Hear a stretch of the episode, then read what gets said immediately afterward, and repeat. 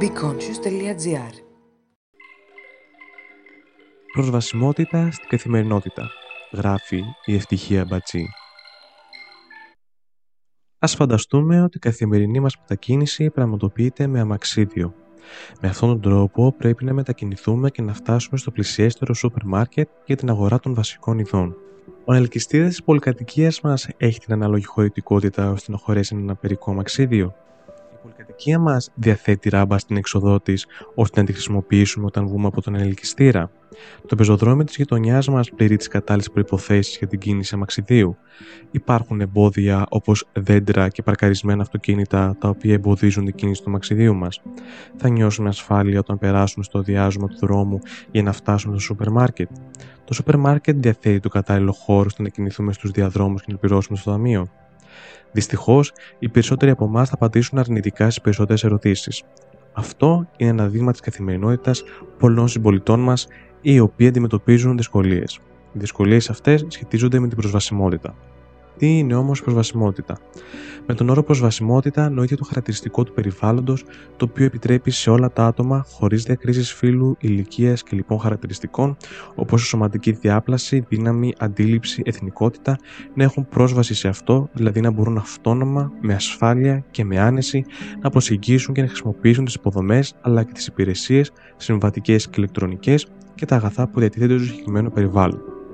Τι εμπόδια αντιμετωπίζουν τα άτομα με αναπηρία, τα άτομα με αναπηρία αντιμετωπίζουν πληθώρα εμποδίων. Πέρα από τα φυσικά εμπόδια, τα οποία είναι συνήθως αντικείμενα τοποθετημένα με τέτοιο τρόπο ώστε να εμποδίζουν την κίνηση των ατόμων με αναπηρία ή δεν είναι κατάλληλα για να χρησιμοποιηθούν από τα άτομα αυτά, π.χ. η χρήση ενός ATM, υπάρχουν και τα εμπόδια που αφορούν την αρχιτεκτονική των κτηρίων. Πολύ σημαντικές είναι οι δυσκολίες που αφορούν την επικοινωνία και την πληροφόρηση, όπως η έλλειψη κατάλληλης σήμανσης σε κτίρια σε εξωτερικούς χώρους. Άλλο εμπόδιο δημιουργεί η μη προσαρμογή των τεχνολογικών μέσων ώστε αυτά να μπορούν να χρησιμοποιηθούν από άτομα με αναπηρία. Αλλά ίσως το σημαντικότερο πρόβλημα είναι αυτό το οποίο θα αναφερθεί παρακάτω και αφορά την αντίληψη της κοινωνίας για τα άτομα με αναπηρία. Πώς θα έπρεπε όμως να είναι τα πράγματα, η αξία τη διακήρυξης των δικαιωμάτων των ατόμων με αναπηρία του 1975 είναι θεμελιώδης και σχετίζεται σε πολύ σημαντικό και ουσιαστικό βαθμό με την προσβασιμότητα. Γενικά, η προσβασιμότητα σχετίζεται με την αυτόνομη και ανεξάρτητη κυκλοφορία του οποιοδήποτε πολίτη, χωρίς να δημιουργούνται διακρίσεις και αποκλεισμοί. Η ευρωπαϊκή αντίληψη για την προσβασιμότητα αναφέρει ένα δομημένο περιβάλλον υγιές και ασφαλές για όλους τους πολίτες. Το βασικότερο κομμάτι όμως δεν είναι να γνωρίζουμε απλά την η προσβασιμότητα, αλλά να πιστέψουμε σαν πολιτεία σε αυτή, πράγμα το οποίο σχετίζεται με βαθιά ριζωμένες αντιλήψεις κάθε κτίριο το οποίο χρησιμοποιείται από το κοινό, είτε αυτό είναι κάποια δημόσια υπηρεσία, είτε κάποια αθλητική εγκατάσταση, είτε κάποιος χώρος διεξαγωγής πολιτιστικών εκδηλώσεων, είτε κάποιος χώρος εκπαίδευσης, είτε κάποιος χώρος εστίασης κτλ., πρέπει να είναι κατάλληλα διαμορφωμένος έτσι ώστε να μπορούν να κινηθούν ανεμπόδιστα άτομα με δυσκολία οποιασδήποτε μορφής.